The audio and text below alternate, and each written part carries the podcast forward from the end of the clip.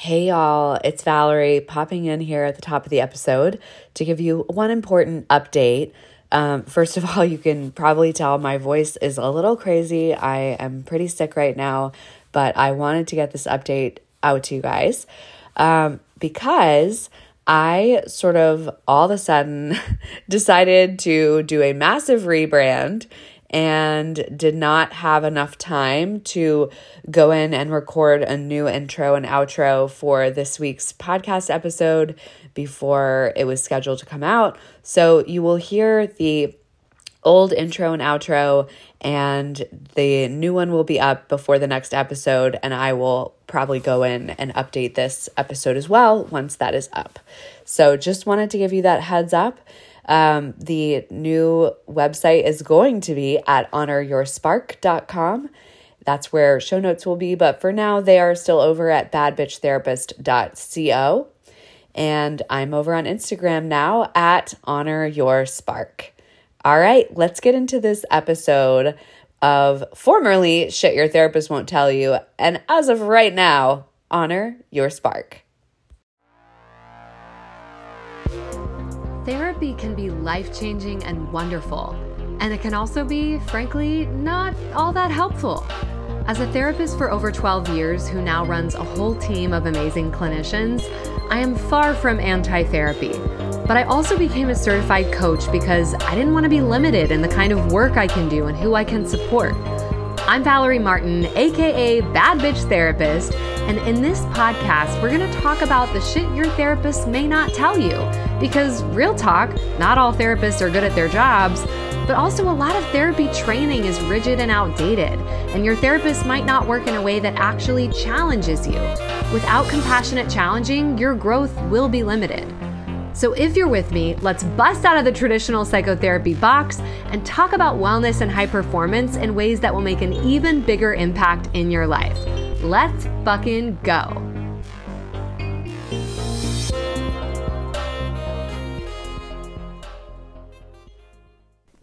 Hey y'all, welcome back to the podcast. I'm just feeling in a very excited, giddy mood today. You're welcome, hopefully. That energy is contagious because I know that we are not always feeling this way. On Monday, I was feeling pretty low energy and I could have used a little dose of today, Val. So hopefully wherever these words are finding you, they are bringing a little bit of that good energy your way. Thank you so much for being here and listening. And let's get into what I've been watching, reading, and loving recently.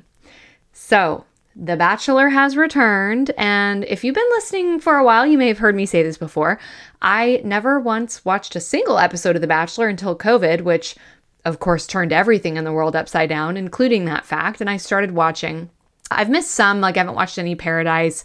I didn't watch The Golden Bachelor, though I would. I just like wasn't feeling like putting in that time over the last few months, but I did quite like Joey from Charity's season, so I am excited for this season cautiously, right? Because of course it's going to be a train wreck. It's supposed to be a train wreck, but hopefully there will be some, you know, entertaining things and maybe some positive things that come out of it. So enjoying that. In fact, as I'm recording this, I've only watched the first week, so I, I'm going to go after this and watch week two that just came out. And then what I've been reading is so very many books, you guys, which feels so good to say. Again, as I'm recording this, it's the last day of January. I know this is coming out a bit later than that, but I have not missed a single day so far, thirty-one days straight of reading at least sixty minutes a day. I I need to, y'all, I just had a realization. I need to send my old therapist an email. I've not seen Amanda in a while. And when I came to, into her, she probably thought this is the weirdest goal for someone to have in therapy. But I remember telling her I'm so frustrated with myself because I love reading. I've been saying for years I want to read more. I want it to become more part of my identity, more part of my day-to-day. And I don't make the time for it. What the fuck is wrong with me, right? Now, that was when I was still dealing with a lot of shame gremlins, which we'll get into in a moment. But all that to say, I should send Amanda an email and let her know how good I'm doing with it. I'm so proud. So Yes, change is possible, even with stuff that you have been frustrated about for years, I promise you. And, you know, it's kind of the strategies that I've learned in that are the things that I love to share with my coaching clients and here on the pod too. So stay tuned. Anyway, back to what I'm reading. So a ton of books, but uh, I figured I would just highlight Microactivism by Omkari Williams because that is the episode coming out after this one. The book we're diving into in today's episode is fantastic too. And of course, you'll hear all about that today. But I wanted to put a little bird in your ear telling you that you should definitely tune in to the next episode with Omkari. She's fantastic. Saving the world, one book at a time. So what I've been loving recently is writing my weekly tough love letter emails. I really put a lot of work in at the beginning of the year to revamp my newsletter. I just, it wasn't something I ever did super consistently, even though I feel good about my writing skills and I feel like I'm an entertaining writer and can, can deliver value. I wasn't really at my A game with my newsletter, and I want it to be, and I want it to be like a curated thing that people are like, oh my God, I can't wait to see what she's sharing in this newsletter. So I have just released, the, as I'm recording this, issue five of that. And if you are not already getting my weekly tough love letter, you can sign up at bit.ly slash tough love letter, all lowercase. And that link will be in the show notes too. Okay, let's get into what we're talking about today. In today's episode, we are talking with the fabulous author and therapist, Erica Hornthal. We are discussing her book, Body Aware, Rediscover Your Mind-Body Connection, Stop Feeling Stuck, and Improve Your Mental Health with Simple Movement Practices. This book, I mean, I, yeah, I love almost all of the books that I read for this show, but this was so good. And we live in this time that is like, it's somatic this and somatic that, and everybody wants to study somatics. And yet, like, what does that even mean? Are we bringing depth to this work? And Erica is someone who has studied this work for over a decade as a dance movement therapist and licensed counselor. So let me read her bio and then we will get into the convo. Erica Hornthal, known as The Therapist Who Moves You, is a board-certified dance movement therapist and licensed clinical professional counselor. She's the founder and C E O of Chicago Dance Therapy and author of the award-winning book, Body Aware. As a licensed talk therapist, Erica knows that words only get us so far, but if we're willing to tap into its power, the body can take us the rest of the way as we process emotions and strengthen our mental health.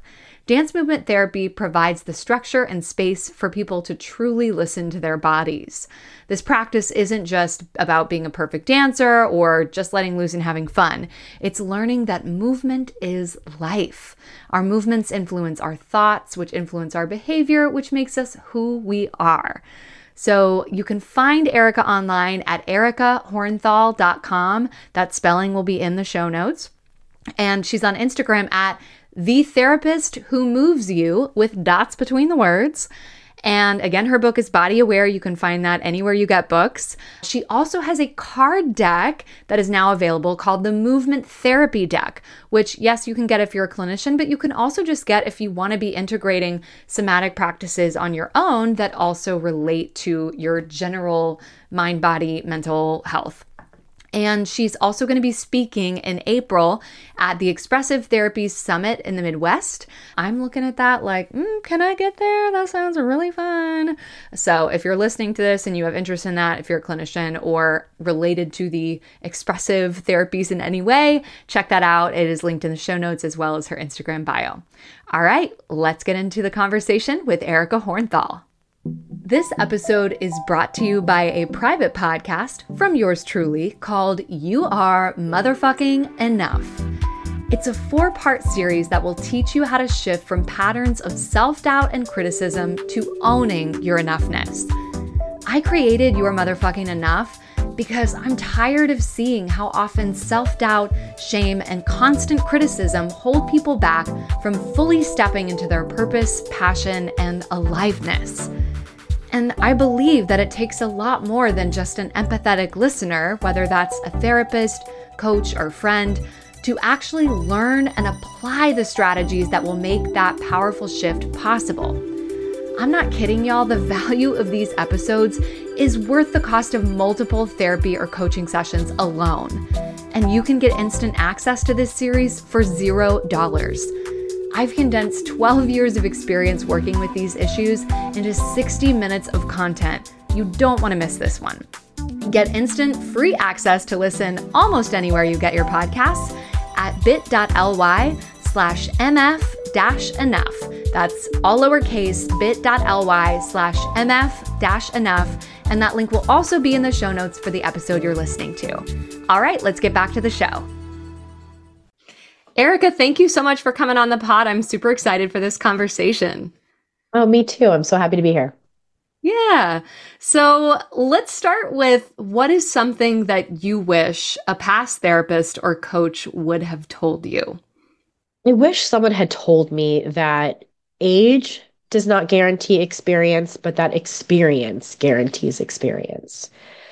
I feel like when I was coming up in my master's program, when I was a, an emerging therapist, and I think even now, knowing that there are so many people that have been practicing for years and years and years before me, some that I've met, some that I never will, some that have passed on, the narrative that was enforced and kind of reinforced over and over again was age begets wisdom. And the older you are, the more wise you are, meaning the more experience you have, meaning the better therapist that you are or coach that you are. And while I don't want to entirely negate that, like, with age comes experience, it doesn't always mean that a younger therapist doesn't have something to offer. If I had followed a lot of the suggestions that people had given me, I wouldn't have written a book. And that's one of the things we're going to talk about today. So I think if someone had just said to me, don't listen to that, right? Everybody has experience and you can speak from your own experience without negating anybody else's wisdom or experience that they've had, it would have saved me a lot of frustration, a lot of hassle, and probably a lot of years of imposter syndrome. Wow, that's excellent.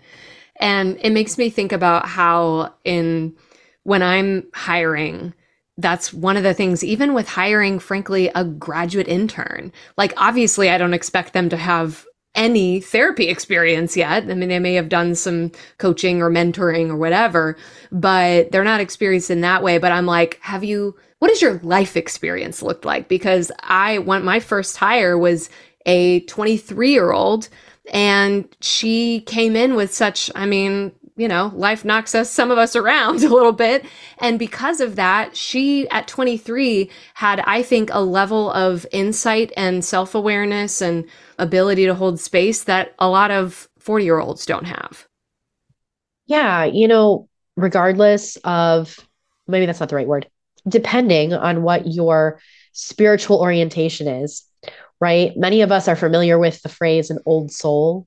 You know, and that you can be a pretty young person, but have a pretty old head on your shoulders. You know, I feel like I was always getting that. I was always getting like, you're an old soul. And I always felt sometimes out of place because I was a little bit more mature than what was expected for my age. And I realized that comes with environment, that comes with upbringing. I never really saw it as a bad thing. But I think that because of that, I've just always thought deeply about things. And again, oftentimes it was kind of minimized, you know, it's like, oh, what do you know? You're young. Mm-hmm. You know, in the scheme of things, I think I'm still pretty young in the field, but I see people that are coming up in the field that have so much to offer just because of their perspective. And that we also don't want to kind of, I can't even think of the word, like oversaturate the water, right? Or kind of oversaturate the field with, well, everybody has something to offer. Everybody has a unique perspective. Therefore, everybody is, is set to do this work. Yeah. Right. Like it, it, again, it depends on what your life experience has brought you, but that we all have something to offer. I think for me, that's what is so powerful about movement is like, when it comes to movement, we all have experience with that, right? Yes. The longer we've lived, the more we've moved, but also the more we've suppressed our movement. So who better than to go to like a younger person, you know, or the younger generation to kind of see how free they can be in their movement, because that oftentimes contributes to the free thinking as well. So, you know, there's, there's always limitations and parameters to everything, but yeah, just how many times people, you know, said, what do you know? You don't have this degree. You don't have that degree. You're not a P H D. What experience do you have? Who are you to write a book? Like, okay. I mean, yes, there's a lot of talent, we'll say, out there, right? Like in this day and age, a lot, like you can publish what you want, you know, you oh, can yeah. write a song and call yourself a singer. So it doesn't mean that it's going to resonate with a larger population. It doesn't mean you're going to be the next big thought leader, whatever that means. I just, I want people to know that any age has potential, you know, and that regardless of how old you are, you can still bring a lot to the table. Mm, that's excellent. Okay. If you're ready for a taste of your own medicine, Erica, how are you moving? Well, I'm moving a little slower today, not entirely in a bad way, though. We were just talking about this before we started recording, that the holiday time for me is actually about slowing down, not about ramping up. It's about like tying up some loose ends, you know, especially from a business perspective, making sure my revenue and expenses are all, you know, ironed out. But for me, it's kind of like the end of the hustle bustle. You know, we don't have to be anywhere. We don't have to do anything. We don't have to get dressed for school. We don't, we just kind of get to be. And with like the craziness that is the weather patterns, like I've been sounding nasal for the past like two months. So I think just slowing down my body too, you know, even when I'm exercising or dancing, I'm not really as full out as I think I would be if I just didn't have to think twice about my breathing, you know, mm. but I'm intentional with my movement. That's something that I'm really aware of. And yeah, I think quality wise, like there's a lightness to my body, which feels really good, because I think mostly during the year, there's a heaviness, there's like a weight and a pressure to it. And as this week has gone on, I've felt that weight kind of dissipate, which has been really lovely. And I would love for you to describe why it is that you ask that question a lot, and why you feel like it's such a powerful question, even to kind of shake things up from the usual, like, how's it going? How you doing? But like, how are you moving? Yeah, well, there's, there's multiple reasons. You know, I think one, there's kind of the, the gimmick of my online persona, which is the therapist who moves you. And I thought, oh, kind of have a catchphrase, you know, or, you know, what's something that I, that I offer. Always coming back to that lens of movement. It's like, well, anybody can ask, how are you feeling today? I want to know how you're moving today. Mm-hmm. So that was, that was one, right? Kind of the marketing side of things. But before that, because that really wasn't the focus, mm-hmm. before that, you know, my intention has always been to help people highlight and uncover how the way they move influences who they are, how they think, how they feel, how they behave. Movement really precedes everything. And so when I have a client come in and I just say, how are you feeling? I usually get the autopilot answer. Good, fine, fine. That's, that's hands down the most used answer, right? Fine. Uh-huh. And then we have to dig a little deeper. I'm like, what is fine? What does that look like? What does that feel like? In order to practice what I preach, I felt like changing up the question brought people out of autopilot and also centered them into their body. So, you know, how are you moving today? At first, it was very much, well, I'm sitting, I'm standing, I'm breathing. You know, then it became, well, I'm blinking, I'm thinking. I've had clients say, you know, well, there's cellular respiration happening, there's division, there's, you know, things involuntarily moving through my body that I'm not even aware of. Then it got a little bit deeper, and it would be the quality, like I just mentioned earlier, right? I'm moving through the world with this weight.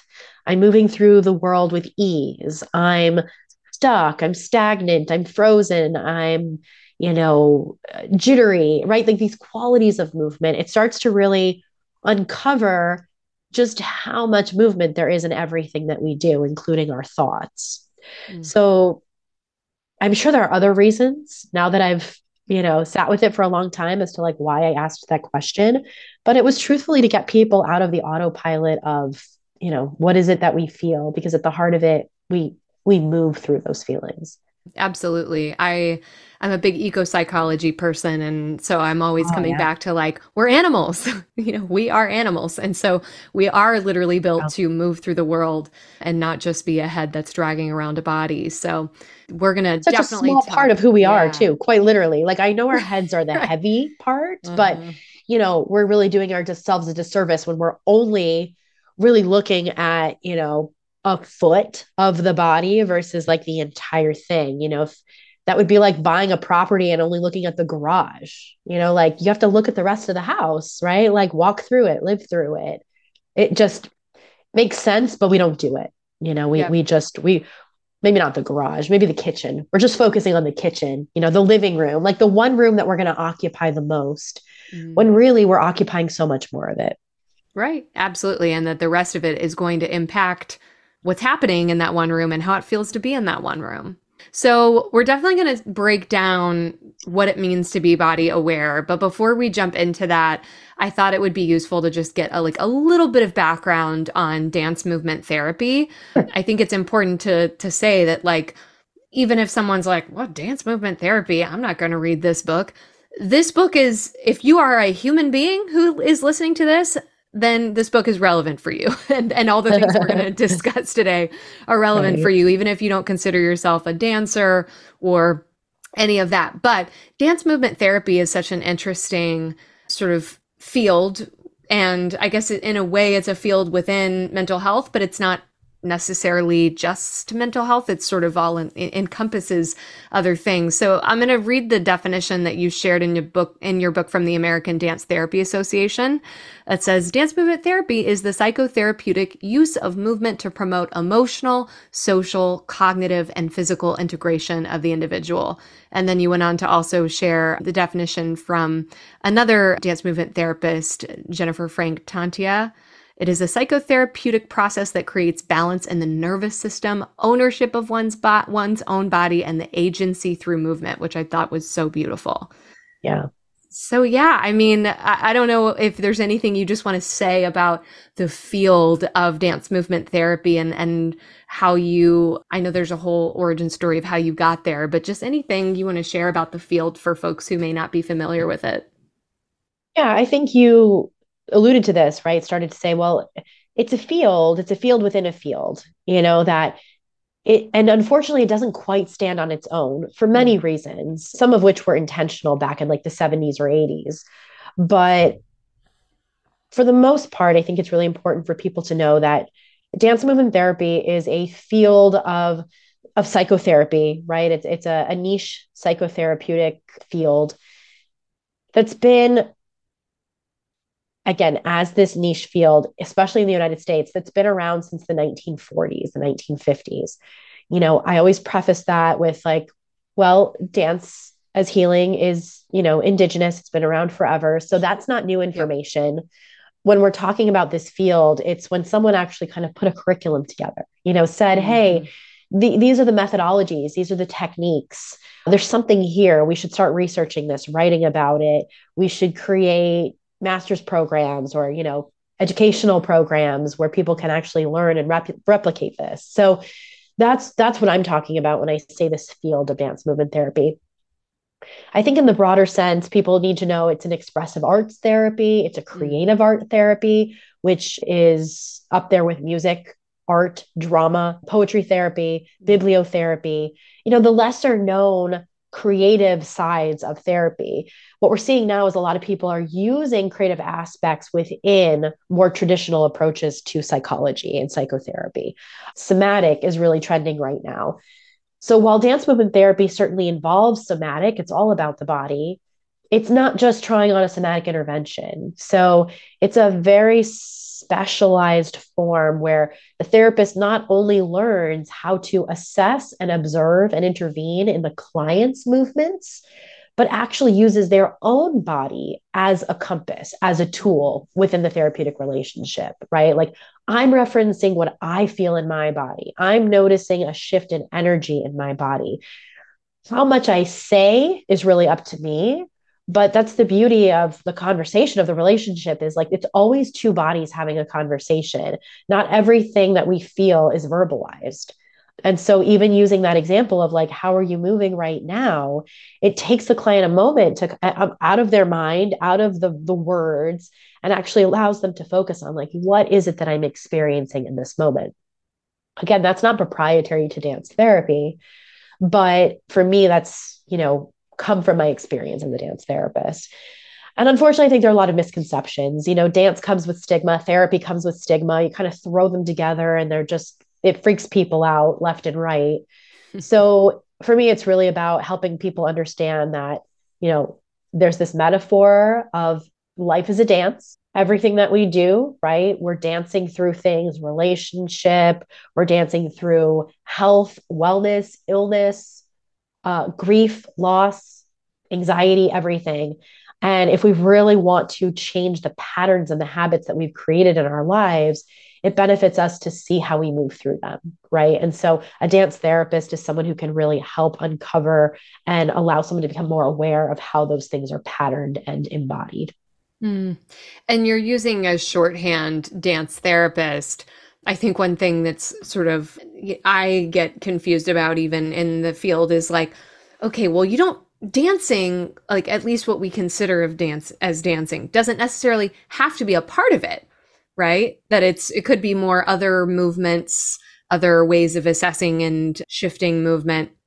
However, you know, dance is obviously a beautiful, very broad component of what you could bring in. So yeah, and it's, I, I imagine the field is still grappling with the name.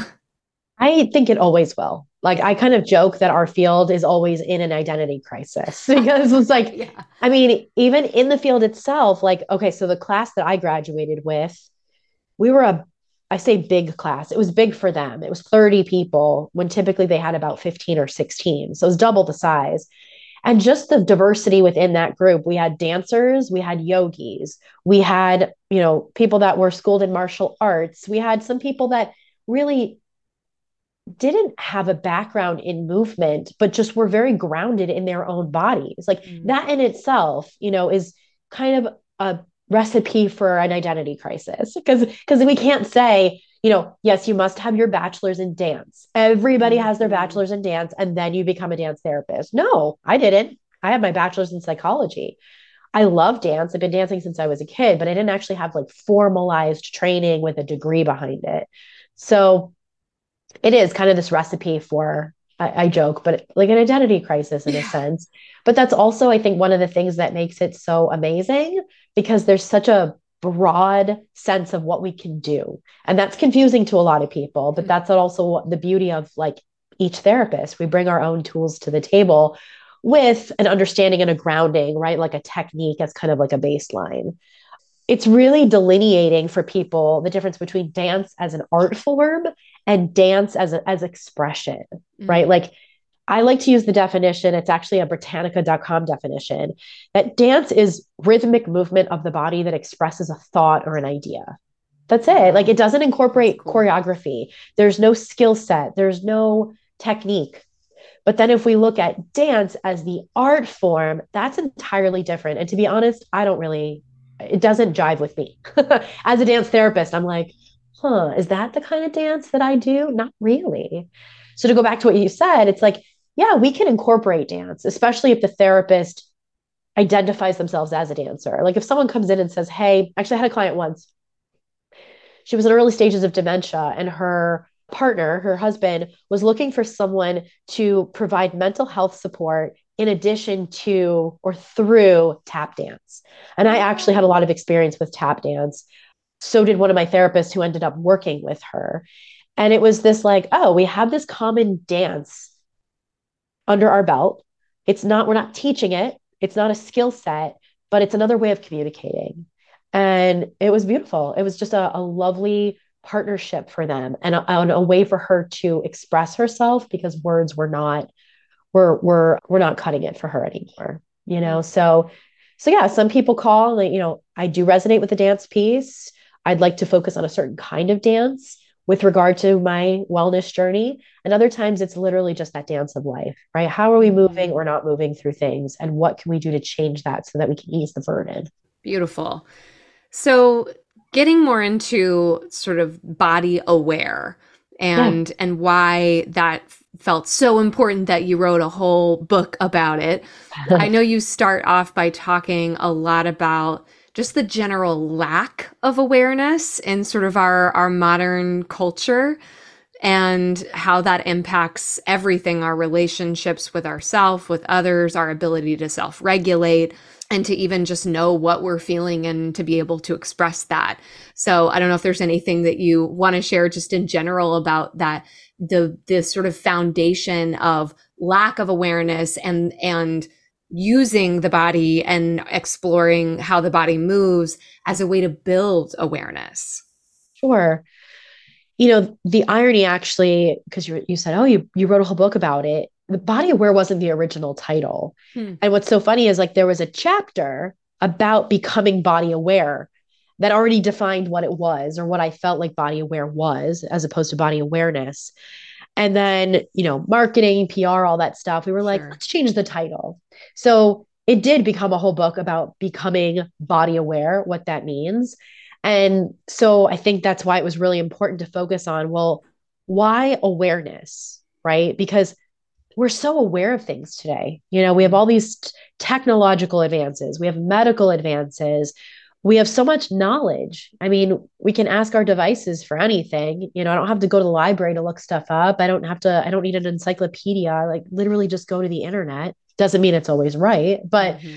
you know, that's another story. But I think with that comes so much, that word again, autopilot.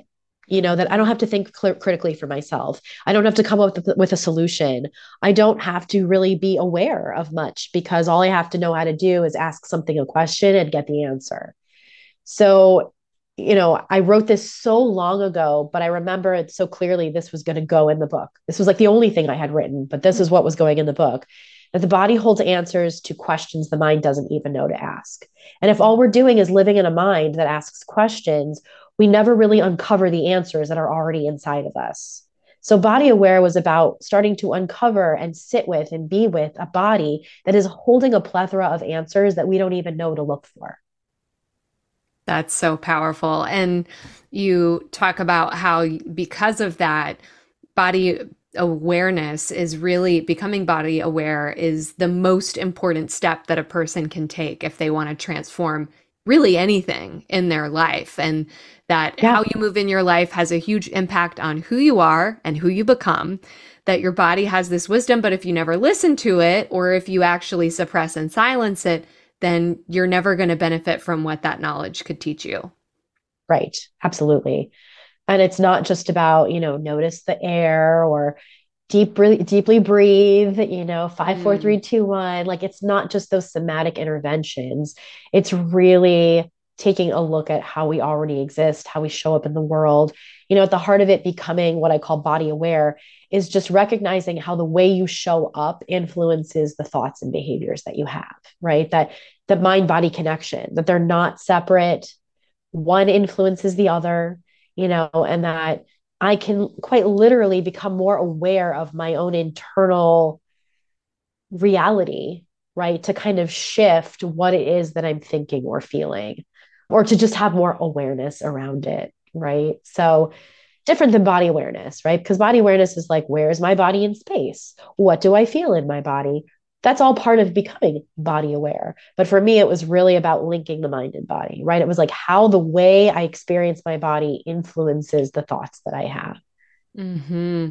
Yeah. You talk about noticing what your primary language is versus what might be more your foreign language. And yeah. then how to sort of notice our propensity to maybe not always make that translation. Uh, I really appreciated how you even say in the book how the, your, your sort of primary first language is of the mind. And so you have yes. to be intentional. And I relate to that too. And I used to, you know, as someone who like embodied healing is literally in the name of our practice, I would feel like, oh no, if people really knew what, what was happening inside, right? Like I'm such right. a cognitive person. But, but that was so beautiful how you describe that, that it's really about becoming bilingual and noticing when we, when that you know, in the earlier phases of doing that, that you might need to be much more intentional about making that sort of translation between the mind and body language. Yeah.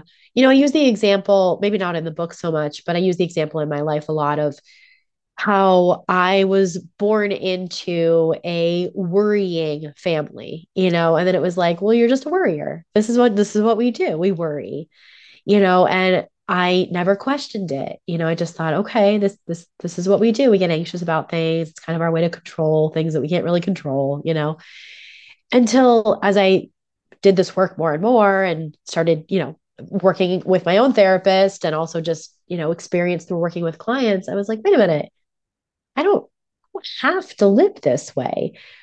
And a lot of that was so much in my head that in order to really start to pattern or rewire that differently, I had to notice how it was showing up in my body, you know, and that mm. it wasn't something that was permanent. It wasn't like you were born with this anxiety and it is hardwired in you. I mean, it may feel that way, but we can actually repattern that. It's not permanent. So that's scary in itself, because if that's become our identity, it's really hard to let go of that piece. Uh, and it was, not going to lie, that was not easy. I still, I mean, everybody gets anxiety, but uh, I relate to it so differently now. And so that wouldn't have happened if I just continued to rely on that primary language of mind. You know, mind rules the roost and mind over matter. And there's a lot of that narrative still out there. And I don't really think that one is more important than the other. But I realized that in my, in my writing, in my social media posts, I, I do tend to go to the extreme of like, body needs to be prioritized, right? At the end of the day, they need to communicate. We just, we just sure. need to have a mind body balance. Right. But I feel like, you know, of, of we're in this day and age, right, where like the, this idea of like oppression, right, coming to light, it's like, who better to have their time to speak than the body, because it's been oppressed yeah. for so long, you know? Yeah. Uh, and that might be overgeneralizing. I don't mean to minimize people's experience of oppression. Uh, but the body is oppressed. The body is suppressed. So it's like, here's a platform where the body gets to speak, right? The mind gets to take a back seat, and we kind of give it its, its day in the sun. We kind of have to go to the extreme, right? If mind always rule the, w- rules the roost, I don't want to silence my mind, but sometimes I gotta, I gotta like silence it enough so that the body has a chance. And then when the body's voice comes through, it's like, okay, how can we work on that translation? You know, body is sensational. Mind is really judgmental. So how do we, how do we, you know, find a balance between the two? How do we allow ourselves to be in sensation, notice the judgment that comes up, but not allow it to overtake us? It's really hard. Mm-hmm. Absolutely. And I think like anything that gets sort of reduced to a two-dimensional like Instagram reel or TikTok, there's always potential for things to be misinterpreted or misconstrued. And I think, like you said, with somatic stuff being so trendy right now, I think part of the thing that I have seen come up with that is when our the communication that's happening between mind and body happens so quickly and so sort of subconsciously that we we aren't even aware that it's really happening. So for instance, it's like, if somewhere in my history, my mind created an association that when this feeling in my chest shows up, that means something is wrong in my relationship. And, you know, and so I've seen this with like relationship O C D kind of stuff, like, oh no, yeah. the feeling is there. Oh no, the relationship is not right. Right. Yeah. And, and actually helping people decouple that and recognize the stories that we associate with some of the things our body communicates, that, you know, we sometimes have to decouple or unpair those things because we're writing stories and connecting dots that may actually not need to be connected and might actually harm us if we assume that they're connected. If I assume this sensation in my body means blank. Right. Well, and I also appreciate how you even highlighted one side of the connection, right? That it's the mind that's like, oh no, I'm feeling this. This is what it means. It's not necessarily the body's explanation or expression of what it's yep. truly feeling. So we have to remember that before the mind says, oh no, there's that feeling, this is what it means, and it's making judgments, that there was still something before that, right? Like there was something before that preceded the thought, that felt the sensation, that judged what it was, you know, yeah. and that really can be helpful for a lot of people. Cause it's like, well, what did I feel before I had that thought? Maybe I was calm. Maybe I was relaxed. Mm. The relaxation puts me on guard. And then I have the thought of, oh my God, something's going to fall, right? Yeah. The ground's going to break. The sho- the other shoe's going to drop. It's not safe to be in this relationship. And it's like, but actually the whole time you, maybe this isn't true for everybody, but right. like maybe you were actually letting your guard down, your body relaxed, and that's what caused the spiral. The response. Yeah. Right. Like I've seen that happen. I know it's not that way for everybody, but sure. there's, there's, there's movement, thought, movement. It's just this constant cycle. So we want to be careful that we're not starting in the thought cycle every single time. And that if we oh. are, that we're like, what happened before I had this thought? Right. Did, was there a breeze? You know, was there a shift in the environment? Did someone say something? Was there a loud noise? Like what sparked this thought that, oh my God, something bad could happen? You know, it's hard to identify. We might not always be able to, but it's just having that curiosity, right? Like mm-hmm. be curious about what's going on in the body, and you might be surprised what you uncover. Yeah. And that sometimes it might be the thing that is counterintuitive, and, and it's not counterintuitive based on what we are taught, that ends up actually helping. I'm thinking about the example in the book where you talk about having white coat syndrome, and and I don't know if you want to just share that about that, what that experience was, and that it very much wasn't the, well, just calm down and take a deep breath, Erica. Right? Like, okay, okay. I mean, I just, ever since I can remember, and I say I say I'm recovering from, because it still Love rears it. its ugly head every now and then. But like, ever since I can remember, I was just afraid to go to the doctor. I went. I'm not one that like avoids the doctor, because that to me is even scarier. Mm. You know, I'm one of those people where it's like, if you could give me every single test every year, I'd probably sign up for it just to have that peace of mind. Why don't we get body scans? I don't know. Anyway, because I like the prevention, not just the intervention. Sure. So, and that's not really the way the Western model works. So anyway, for me, white coat syndrome was like, going to the doctor means something must be wrong. And if something's wrong, then I should be scared. You know, I should panic. And then eventually that just became, I have to go to the doctor. I'm panicking. Like I just have anxiety, you know, like I could drive in the car. Everything's fine. I tell myself I'm okay. I'm calm. And then it's like the minute I pull into the, the, the, you know, parking lot, my, no joke, like my blood pressure just skyrockets. Mm-hmm. And as the older, like I could kind of minimize that for a while, until the older I got, suddenly there was concern, right? A doctor would be like, you have really high blood pressure. I was like, no, no, no, I'm just nervous. No, this can't just be nerves. Like you must be having this throughout the day. And I was like, well, no, because I feel what this is like. I get dizzy. I get clammy. I don't have that during the day. You know, then you have to prove it, right? Well, I want you to go home and take your blood pressure three times a day for a week. I'm like, so then it creates more panic, you know? Right. So the example that I give in the book was like, as I was working through this, which I had been for a long time, you know, when I was starting to have kids, you end up going to the doctor a lot. And I was like, I'm literally going to give myself a panic attack every week, unless I really start to evaluate what's going on here and calm myself down. And so I started to just practice what I preach. I would go into the doctor's office. You know, you end up waiting in the examination room longer than you'd like. And I just started matching the intensity in my body. So instead of laying down or sitting down and trying to deep breathe, I got up, I started jumping, I started shaking, I started shimmying, wiggling, whatever that was. And even though originally it starts to feel like you're, you're ramping it up, you know, that your heart rate's increasing, your blood pressure actually starts to regulate, because you're just expressing what is, what's coming up. And so I might be a little like, but then I would just like, you know, come to a place of rest. I would sit down, and I would say nine times out of ten, when they would go to take my blood pressure, the reading was normal. It was just, mm-hmm. we, it was just crazy. Or like the, the, the, I always forget diastolic, whatever, the top number would be a little bit higher, which just usually shows an increased heart rate, but the lower number would be within that normal range. That wasn't happening, you know, coupled with, I'm sure I was on birth control for a while. That certainly did a number to my blood pressure for a long time. So I don't want to say that that's the, that's it. Right. But yeah, that was a pattern for me. That was a habit for me. And I think what happens to a lot of us is, like, for better or worse, there's a lot of medical gaslighting, you know, and it's one thing to not, to, to not know to ask, right? Or say, hey, I'm having these symptoms. What do you think this could be?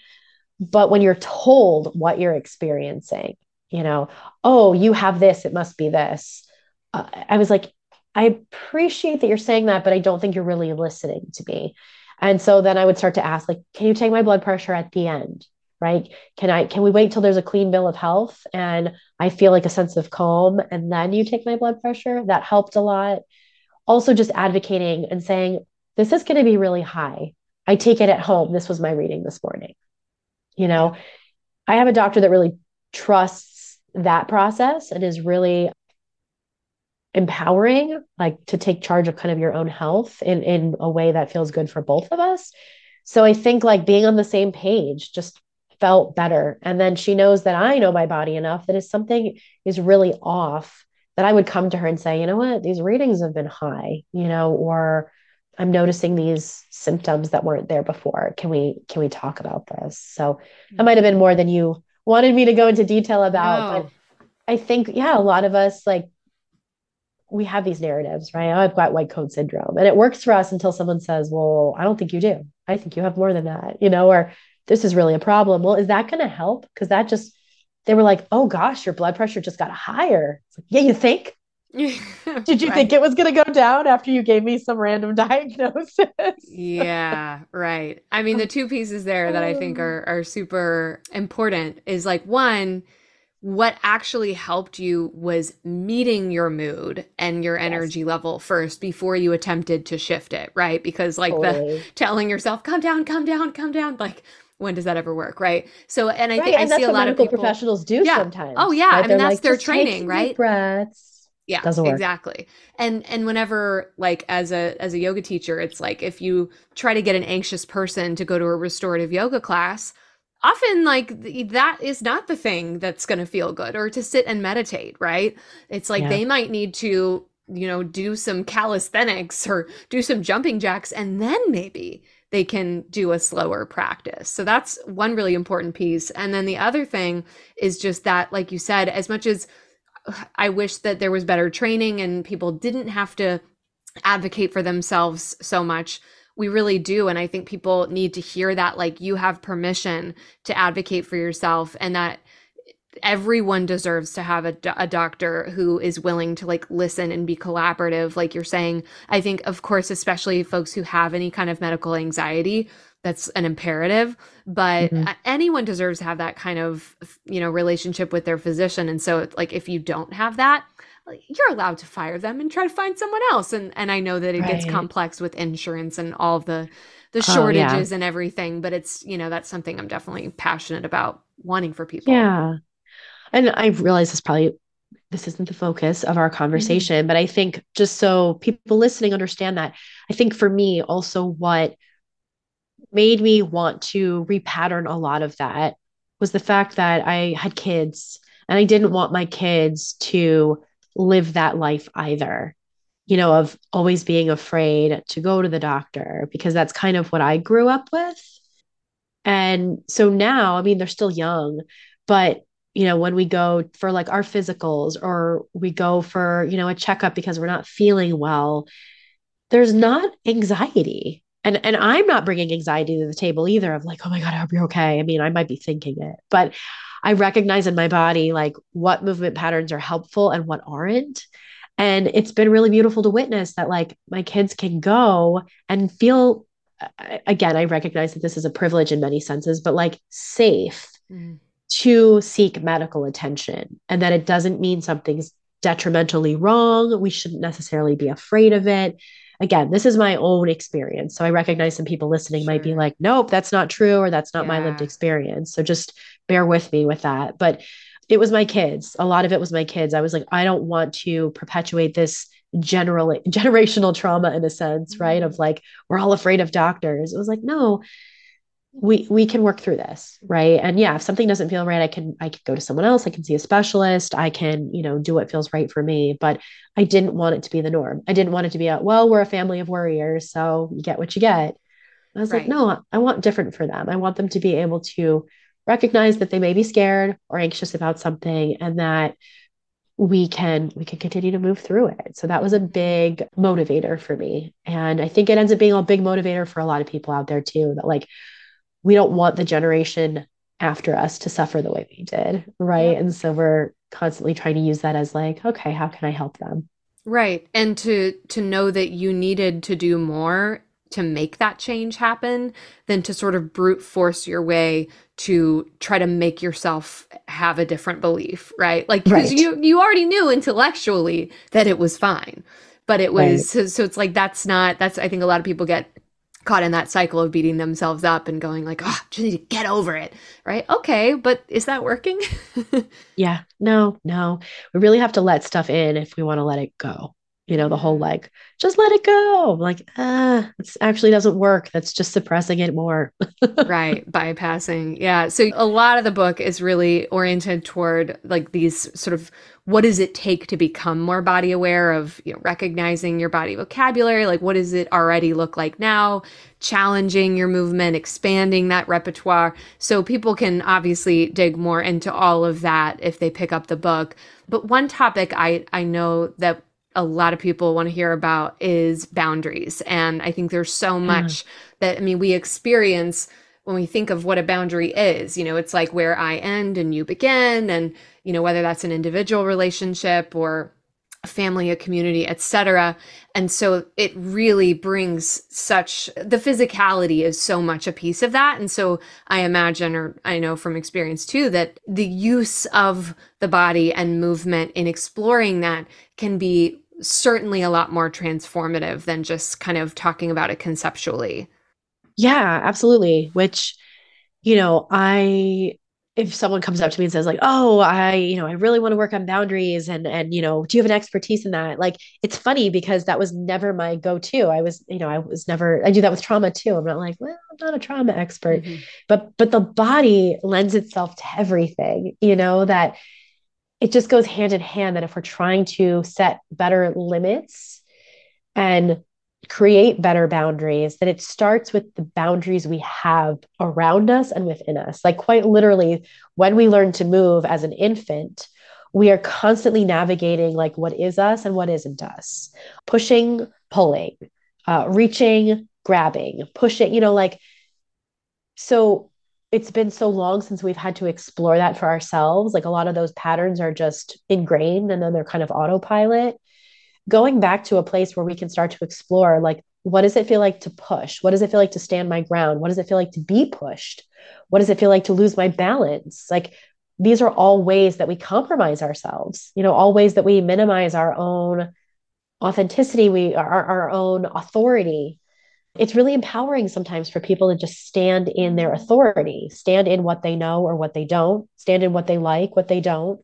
Something as simple as like pushing against the wall. You know, what does it feel like to stand that ground? What does it feel like to stand on your own two feet, metaphorically, but also physically? It's been really empowering. And boundaries is like one of the one, one of the things I love to work with in the body, because there's just like endless possibilities. I remember working with a client once where someone had left in my office like a bunch of yoga blocks. And so I just took them all down. We made this like fake brick wall hmm. and we just practiced and kind of experienced back and forth what it felt like for someone to push down our wall, push on our wall, push against our wall. I remember at one point we were being very careful and kind of just Jenga-ing, you know, like, I don't want, I don't want it to topple. And then I had this impulse all of a sudden and I just smashed the wall down. And she had this face of like, what the hell did you just do? Like, what's going on here? And I was like, how does that feel? Oh, like, what happened to your body when I did that? You know, we have a good rapport. So I knew that I wasn't going to like send her over the, over the edge, but there's so many ways to explore, you know, how our body feels in relation to these really big themes, and boundaries is one of those. And we learn them from a very, very young age, like before we're two. Yeah, absolutely. There's this quote from one of Dave Rico's books. He's a, a therapist and an amazing author. And it's something about like, when you're even being very little, being hugged or held, every cell in my body knew the difference between when something was being given and when something was being taken. And Ooh, that just yeah. like always gives me chills thinking, because we know, we just feel it. We, that neuroception. Yep. That exchange. Absolutely.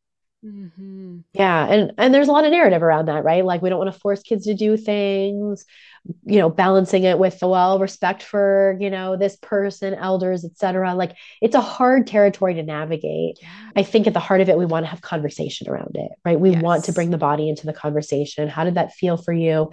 How does your body feel when, you know, what feels okay, what doesn't, you know, it goes into things like body autonomy. Yeah, it's just, you know, within reason, we're having these conversations, developmentally appropriate conversations, right? But there's so much that we we we override in the body when it comes to boundaries, that I think just beginning to explore how it feels to be in a body with boundaries, right? In an environment that has boundaries is really powerful. So good. Well, I could keep asking you questions for another hour, but in respect of your time, I would love to hear what you have going on. I know you've got a card deck coming out that it looks really amazing, but anything that you want to share with the people about what you're up to and where they can find you. Yeah. So, well, first and foremost, I'm actually co-hosting an Expressive Therapy Summit in Chicago next April. So if anybody is interested in like in-person experiencing the power of the healing arts, music, art, drama, dance, I'll be there. They can find more about it at expressive therapy summit dot com. But with regard to what I'm doing specifically, yeah, I've got, I have a copy here, the Movement Therapy Deck. And just in a nutshell, so this was really born out of a need for people to find a way to process tragedy, unfortunately, which a lot of us are going through, and it's kind of running rampant through our country, especially a way for people to just start to regulate their nervous systems. If one, they can't talk about it, two, that they don't have the ability to go talk to someone or be with someone, or if talking about it isn't enough, that it's my goal, or certainly my intention, that like every therapist office has one, every school has one, every guidance counselor, crisis counselor, like talking about these tragedies sometimes often creates more trauma.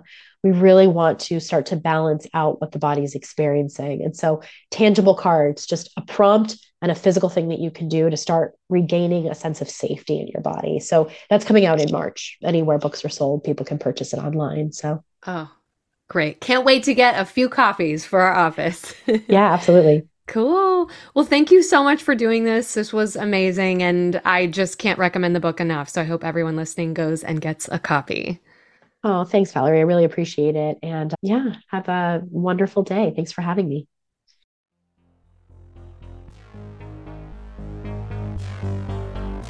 Hell yeah, friend, you made it to the end.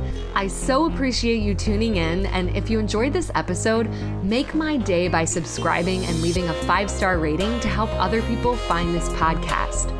You can follow my antics on TikTok at Bad Bitch Therapist and on Instagram at the same with dots between the words. Also, make sure to sign up for my weekly Tough Love Notes, where I bring even more vulnerability and strategies to plug into your day-to-day.